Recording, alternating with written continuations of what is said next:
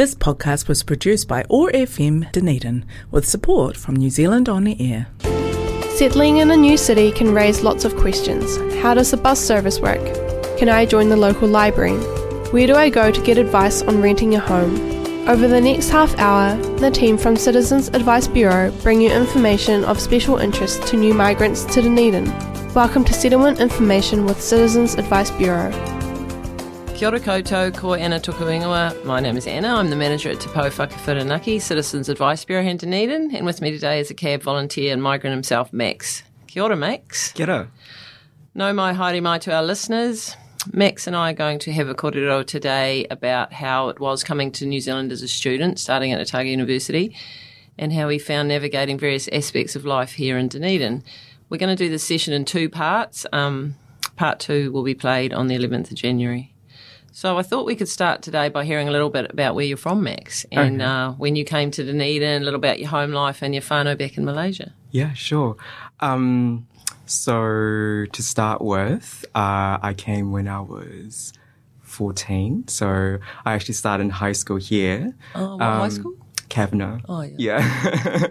um, yeah, so I started in Kavanagh. Um, and I came here with my sister. I've got two elder siblings. Um, so I'm the youngest in the family. And I've got an elder brother, and my sister's the oldest. Um, I came here during her second year at university. She was studying food science at the time. And yeah, I flatted with her and my first year here on Grange Street as wow. a student vel. Um, As a 14 year old, that would have been interesting. yeah, that was that was quite interesting because um yeah, obviously it was like the kind of the center of all the flat parties at the time. Yeah. um, yeah, so and I come from a pretty complex family background, um, and uh, there's, I mean, I'm sure there's a lot of reason why people move or why people migrate, and that was one of the bigger factors for me because, um, yeah, life at home is pretty challenging. Um, yeah, And did you live in an urban or rural back in Malaysia? Yeah, so I live in Kuala Lumpur, Yeah. uh, which is the capital um, of Malaysia, and it's a it's pretty much a concrete jungle. Yeah. Um, and we lived in a condominium, which I don't know. I don't know if it exists in, in New Zealand, maybe in Auckland, like just kind of like apartment blocks, pretty much, Yeah. um, apartment complex, um, and yeah, So can you have pets back there? Like in that condominium, allowed pets? Um, no, not at the condominium, but I think people do anyway. um, but we do have a landed property as well where, where um, our dogs live, and we kind of like sometimes live in between the properties. Oh, yeah. Um, yeah. So, mm, so do you recall some of your very first impressions of Dunedin? yeah. Um, first impressions of Dunedin. Uh, well, to start with, I actually didn't know where Dunedin was when I first came to New Zealand. Uh, I knew where New Zealand was, but had no idea where Dunedin is. Um, I came to visit um, during my sister's first year, and that's when I found out found out where, where Dunedin is and sort of the whole um, geographically in New Yeah. Zealand. Um, and then um, first impression, I think uh, probably a lot of migrant students most likely say the same is um, the sheeps on the landing strip of the of the airport. Uh, that was um, that was quite yeah, that was quite jarring in a, in a good way. Like Um, because you don't really see sheep Oh, no. home. Yeah, So they looked had- like an unusual animal. Yes, yeah, yeah. Well, I think that was probably my first time seeing a sheep, like when I was fourteen. Oh, right. um, let alone like just kind of out and about, kind of running around. so that was quite fun. Um, and uh, it was a lot smaller than I thought. Um, I think like I don't know, maybe it was just for me, but like uh, coming to a Western country, I just assumed that like even the smallest of cities would be quite like built up. But like when I came to Dunedin, it was like quite yeah, it was a lot smaller to compared to KL. Yeah. And a lot more land, you mean, sort Um, yes, of like per property. space. Yeah, Yeah. yeah, a lot more. Yeah, yeah, yeah, Yeah. yeah. There Yeah. was um You were very lucky. Yes, yeah. I mean, when I first came, I, I, I didn't think that I would suit this lifestyle. I was actually intending to um, go back after my first year because like lifestyle was so different coming from like a city life. Um, but then I stayed on, and I stayed on for another what eleven years. Yeah. so yeah. and so the climate would be a lot different here too. Oh yeah, absolutely, absolutely. Um, So you would have found it cold, did you? um, when I arrived, it was like late summer because it's the beginning of the year. That's Oh, when school yeah. started, high school started. So you had you got eased into it. Years, yeah, yeah. But my first year, 2009, I think there was the time when it actually snowed really hard, and it never snowed that hard ever since. So it's like, oh, that was my expectation. I thought it was going to happen every year, and Yeah. it didn't. I was like, oh, okay. Oh, no, it's quite nice when it does happen because it, Yeah, it's snow day. it's a surprise. yeah. yeah, yeah. It's always fun. And what about the geography of Dunedin, like the beaches and the hills? That's all. Oh yeah, different. that's that's probably the biggest selling point of Dunedin specifically. I Mm. reckon, like not even other cities in New Zealand, right? Like the the accessibil- accessibility of it. Um, like it's so close. It's only like what ten minutes. 10 minutes drive from the city. Yeah. I think in Malaysia we have to drive at least like an hour or so before we actually reach any kind of shoreline. Yeah. Um, I mean, yeah, yeah. I come from the city, so like there are other parts of Malaysia where like um, there are nice beaches, obviously like the tr- tropical country. Yeah. Um, but like it is like it's not very accessible. Yeah. there. They were more tourist spots. Yeah, yeah, Yeah. that's right. Yeah. Yeah. And Yeah. so, did you feel welcomed here? And Yeah. Um, I think my first year in Dunedin, um, it was a little bit difficult because um, I think it was a lot of it was the language barrier. I mean, I came from Malaysia and like I studied English back at home and I spoke English back at home as well. I was lucky enough to be in that position. But um, even then, there is a language barrier. I don't know if it's a language barrier or a cultural barrier. Yeah. Um, and there's like, I guess, uh, with Kiwis, you guys actually use a lot of slangs that Yeah. like other countries don't use, and Yeah. so sometimes it's I find it very difficult to understand. Um, but or I- like the context. yeah, Sort of, yeah. yes, yeah. Let alone the accent, Yeah. because the accent I think was the first thing that I needed to get over. Yeah. Um, and um, We're yeah, probably I- really sarcastic too, and things like that. yeah, in a good way, in a charming way. Yeah, yeah. And Yeah. um, so I was just going to ask you a little bit. Did you ever experience any discrimination? Yeah, um, I think there is. There has been times where um, I have experienced some level of discrimination, um, but it's um, very different from back home. Um, yeah, I mean, I, the most blatant ones are um, when I'm walking down the street. This is back back in the days in like 2009 when like I don't think there's that many migrants in Dunedin at that point Yeah. compared to this now. Um, even back then, I had like a burger thrown at me on um, on outside of uh, what's that bar? That Irish bar, the Bog. Oh, yeah. um, that like London Strip. I was just standing there waiting on like. And this is when you were someone quite, you're still 14. I was in my uniform. Yeah. yeah. Um, I don't know what the motivations were, Uh-huh. and like that that seems strange to me. Um, and also like just the little things of like, um, I know it's like uh, it's it's an effort that needs to be made on both sides. Um, but like in high school, I found it quite isolating Mm. because people didn't understand my like my mannerisms or the way I spoke or my accent. yeah. Um, yeah. So and kids been, can be cruel, can't they? yeah, some yeah, You're just a bit different, and like it's Yeah. like they don't want anything to do with you. yeah. But you gotta, I guess, like as with all international students, like um, it's it's an effort that needs to be made on both sides. Yeah. Yeah, yeah. Yeah. And so there'll be ethnic minorities in Malaysia like there are here. Like, Mm. is, is that that's probably quite similar, is it? Yeah, yeah. I think the makeup was is probably a lot more diverse in Malaysia because um, Malaysia is a country that's been colonized by so many people. Um, Right. um, I think the Portuguese, the British, the Japanese, all colonized Oh, Malaysia.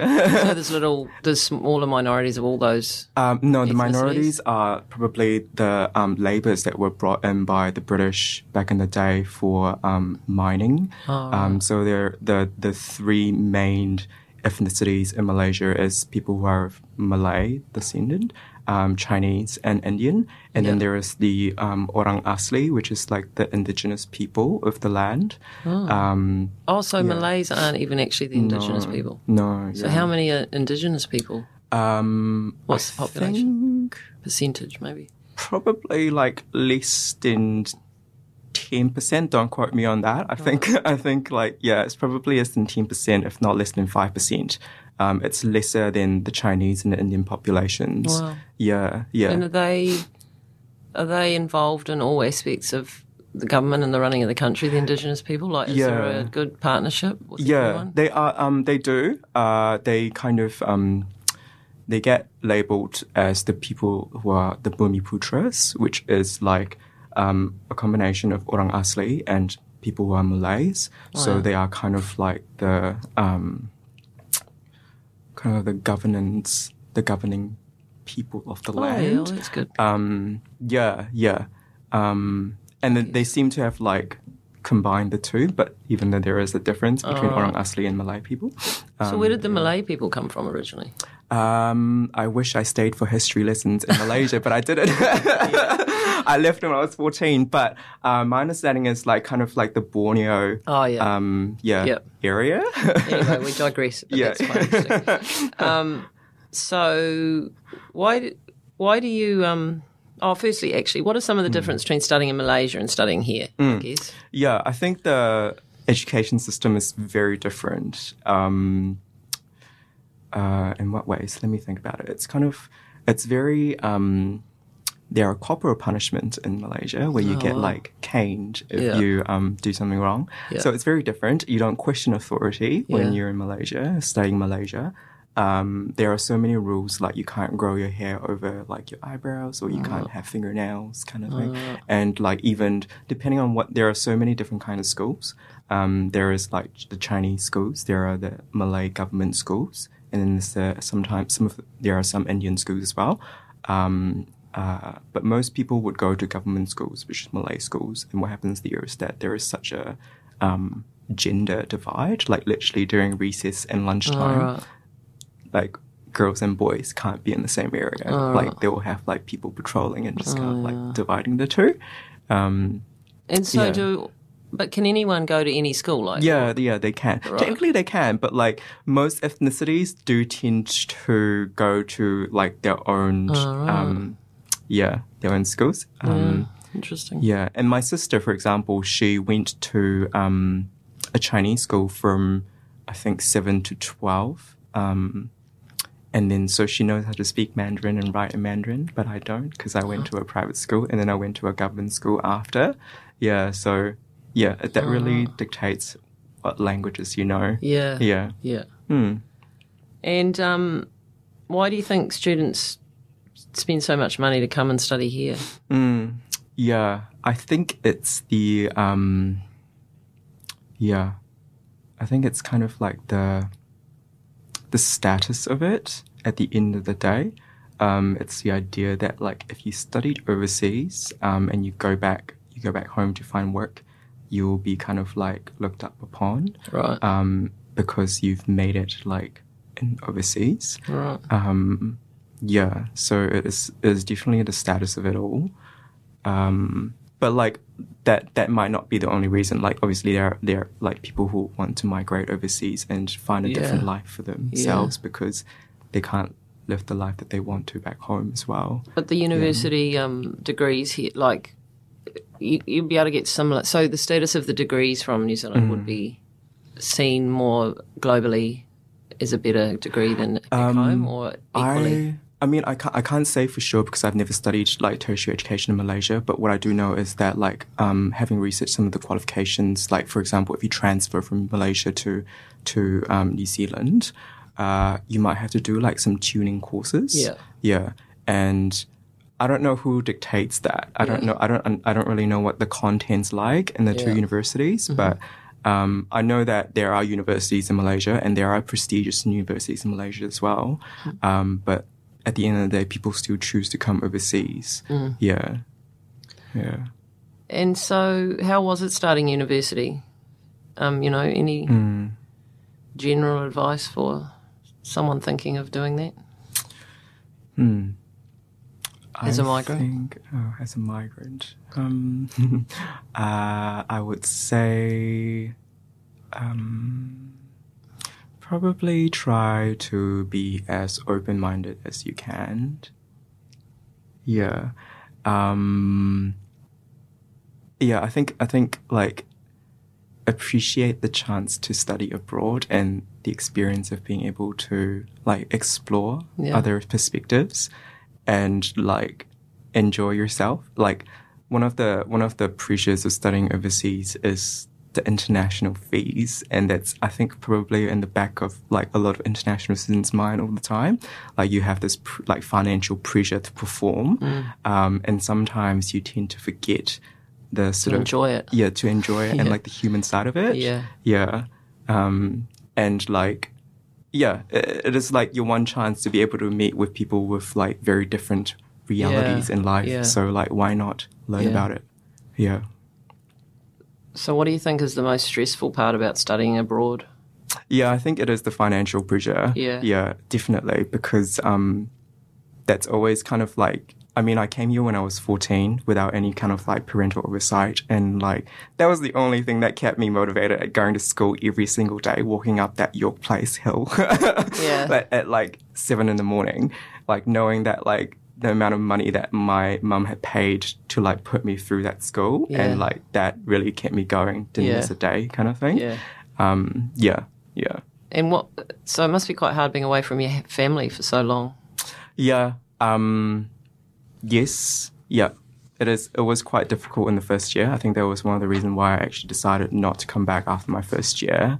Um, living away from my yeah from family is, is quite difficult, Yeah. but you you like acclimate eventually, Yeah. and um, and you kind of I don't know. Again, it's the chance for you to like develop yourself in a very different way that's like different from back home. And yeah, you create your own life here. Yeah. Yeah. And so, the- how's that that studying abroad shaped who you are today? Yeah. I think um I think coming to New Zealand to study and exploring all the different perspectives in life has kind of made me a little bit more empathetic, I think. In, in my own way, maybe. yeah. Um, I think I'm able to kind of like see people's perspective a lot easily. Um, even though that I might not agree with someone, I can still understand where they're coming from. And um, even the concept of like, I don't know, for example, mental health, like that's such a such a thing that's never talked about in my in my own country. Um, and the fact that I'm able to come to New Zealand and study and like know about that kind of thing, like Yeah. it's I think that's very valuable. Just made you a bit more open and Um, Yeah, Yeah. yeah, um, yeah. yeah. Because Malaysia's quite conservative. Yes, Yeah. yeah, yeah. What What are some of the positive things you know you think foreigners, foreign students or migrant students offer have to Mm. Offer to our community? Yeah, I think um, I see um, see kind of like um, we kind of we're we can build bridges, like because we're kind of like we come from two worlds, Yeah. um, and I think that's I think that's probably the most valuable part of it all. Yeah, like the fact that we can see from different perspective and find middle ground. Yeah. Yeah, Yeah. Yeah. And bring people together. I guess. Yeah. Yeah. yeah. I sort of we've touched on some of the challenges, but Mm. any other challenges of living here as a migrant? Um, Maybe like, what, how about like the socializing and making Yeah. friends sort of aspect of things? yeah. Um, I think yeah, I really struggled during my earlier years. Um, so I think I when I first came here, I struggled to find like the, my own community of people to make friends with. Even at school, I struggled a little bit. Yeah. Um, it wasn't until I think probably like year 11 that I started coming out of my shell a little bit and like instead of spending all my time in the ESOL room, I try like spending time with like Kiwi kids and just Yeah. like in the recess area kind of thing.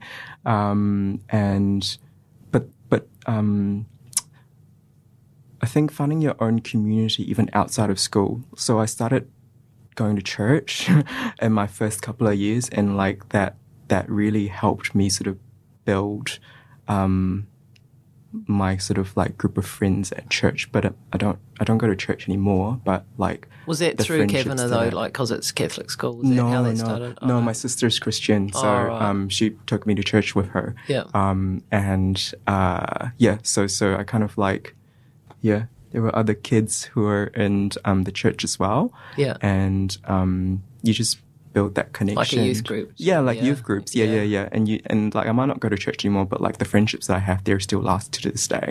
Yeah, So, that's cool. Yeah, Yeah, oh, nice. yeah. And what about at university? Did you get um, involved in any sports or Um, social groups there? I don't know if you can tell, I'm quite a scrawny person, so not no, not really, not very athletic. But I did play badminton, badminton uh, at, Oh, at yeah. Kavanagh, so played for the school. Um, Well, you're probably quite good at that, were you? because it's I'm from Malaysia, yeah, Yeah. but is that that's a sport um, that's yeah, played over there? Yeah, it is quite. Probably I would compare it to like. Oh, it might be controversial, but maybe like maybe like rugby in New Zealand, like badminton to Malaysia. Yeah, yeah. so it is like your national sport. yeah, sort yeah, yeah, yeah, yeah. I would say so. Nice.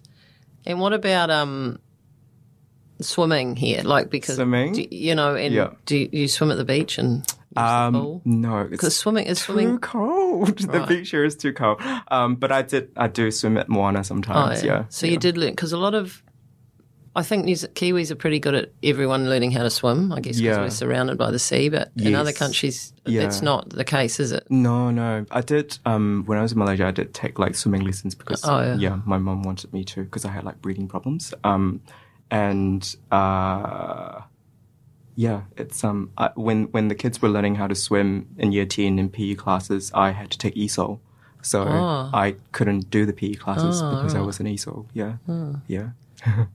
Righto. And um, what about finding accommodation? Um, accommodation. Well, I guess you were already living in your sister's flat. yeah, then- yeah. So how long did she stay? Um, she stayed until probably middle of 2011. Yeah. So, So yeah, she stayed. oh, until, so you were in year 13. I was in year 12 Oh, when she left, and I wasn't 18 quite yet. And what happened was that school found out that I wasn't 18, and I had to go to homestay in year 13 for like right. half a year until I turned 18. Um, and that was an experience. I love actually enjoyed homestay because I didn't need to do a lot of the things myself, and I really enjoyed that. Yeah. and um, and it was just nice, like living with another like Kiwi family for like a six months period. It's kind of like exchange in some ways. And so did they have um, kids the same age as you or um, yes, they did. Yep. at, at Kavanagh? Or? Uh, no, uh, I think. I think the first homestay I was with was at Kavanagh. The second one was at Obese. oh, yeah. yeah. Yeah. Yeah, whose name was also Max. Oh, Yeah. that's confusing. yeah. And then, um, and then did you go into student flat? Um, no, no, I did not. Um, we had a we at the time we had a property on George Street, so we just kind of like I just kind of stayed there. Yeah. yeah, Nice. yeah. Well, I think we're going to um, have to wrap up for today, but remember, we're going to go to have a part two of this session with Max um, next time. So, thanks to all our listeners today and to Otago Access Radio and for Tommy for hosting us. And um, listening again on the 18th of January, we will hear from Max, uh, more from Max, including any advice for those new to the city. Remember that the Citizens Advice Bureau website, www.cab.org.nz, has comprehensive information about many of the things we've spoken about today. Online inquiries can also be made from our website, and there is also a live chat option. Yeah, um, phone 0800 367 222 or direct dial 471 6166. So, see you next time, Max. Yes. Uh, thanks to everyone. Enjoy your evening.